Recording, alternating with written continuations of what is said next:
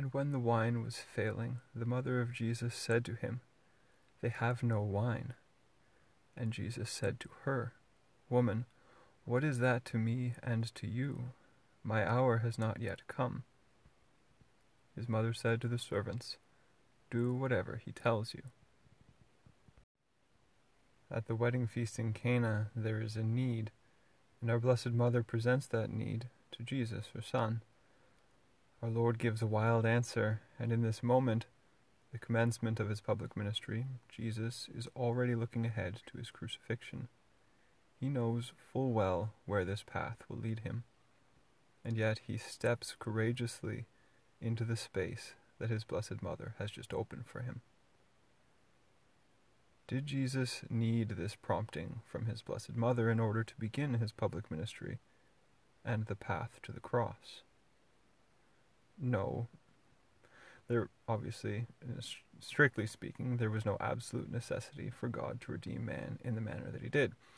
However, he did choose to redeem us, as he has revealed, because he desired not simply to redeem us, but also to reveal himself to us. Mary presents a problem to her son. She opens the door for him to manifest himself in the world. God can act without our cooperation, but he desires to enter into spaces that have been prepared for him. Now, in this reflection or homily or whatever it is, I am going to begin somewhat abstractly, but then I will get into some particulars. Hopefully, the abstractions will be meaningful to you, but they should at least ensure that my particular examples are better understood. Preparing the space for God to manifest Himself is one aspect of true femininity. This is why the soul, a man's soul or a woman's soul, doesn't matter, is portrayed in Scripture and tradition as being feminine in relation to God. Feminine in relation to God. The soul is not female, but in relation to God, it is feminine, because its end is to receive the life of God into itself. But it must first be prepared. Becoming pregnant is the physical manifestation of the spiritual reality just described. Within a woman's womb, the possibility for life is prepared and God manifests himself by breathing life into matter. The image of God takes flesh inside the womb, but that's only the beginning. A woman is physically a mother at the moment conception takes place inside her womb, but the spiritual reality of motherhood began much earlier, and it is an ongoing vocation to prepare her child to be a vessel into which God can continue to pour himself. Our Holy Mother, the Church, is in the midst of a crisis. It's not the first crisis in her 2,000 year history, but it is particularly painful because it seems to be a crisis not merely imposed from the outside, like so many persecutions that have happened and continue to happen, but rather it is a crisis of vocation because the Church, seemingly, is being prevented from within from living out her vocation as our mother. The church exists to be the vessel into which God pours himself. But the faithful have largely been cut off from the ordinary means by which God's graces pass through the church to them, namely the sacraments. This is, indeed, a unique crisis, and it is no surprise to me, at least, no surprise, no surprise to me, that faithful mothers are acutely aware of the pain of this crisis. Alas, but what to do? Do we storm the episcopal palaces and demand the churches be reopened? That I do not believe is the vocation of the mother. The mother does not force God to manifest himself. She invites him, and she prepares a place for him. In the past, in past circumstances that were akin to our own, Saints like Catherine of Siena boldly wrote or spoke to priests, bishops, and even the Pope call them to be Christ, as they were ordained to be. Personally, devout mothers, my own included, have had a profound effect on my vocation. Being invited into homes to pray with and spend time with families, apart from celebrating the sacraments, has been the most meaningful aspect of my ministry.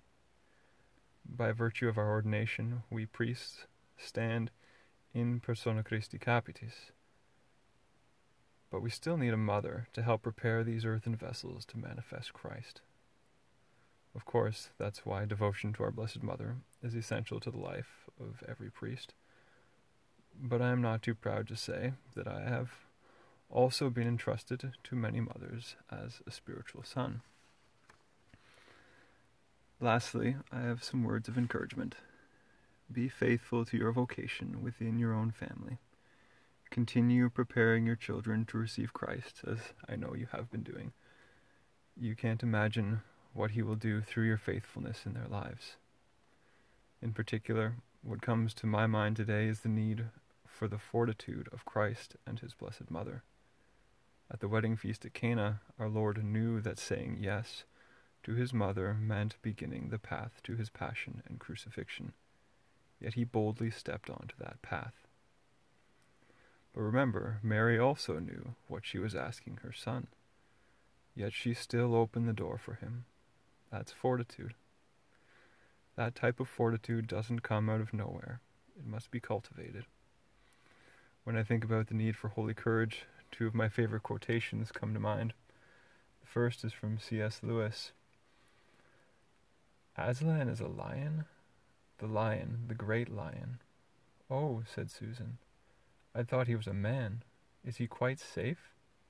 I shall feel rather nervous about meeting a lion. Safe? said Mr. Beaver. Who said anything about safe? Course he isn't safe, but he's good. He's the king, I tell you.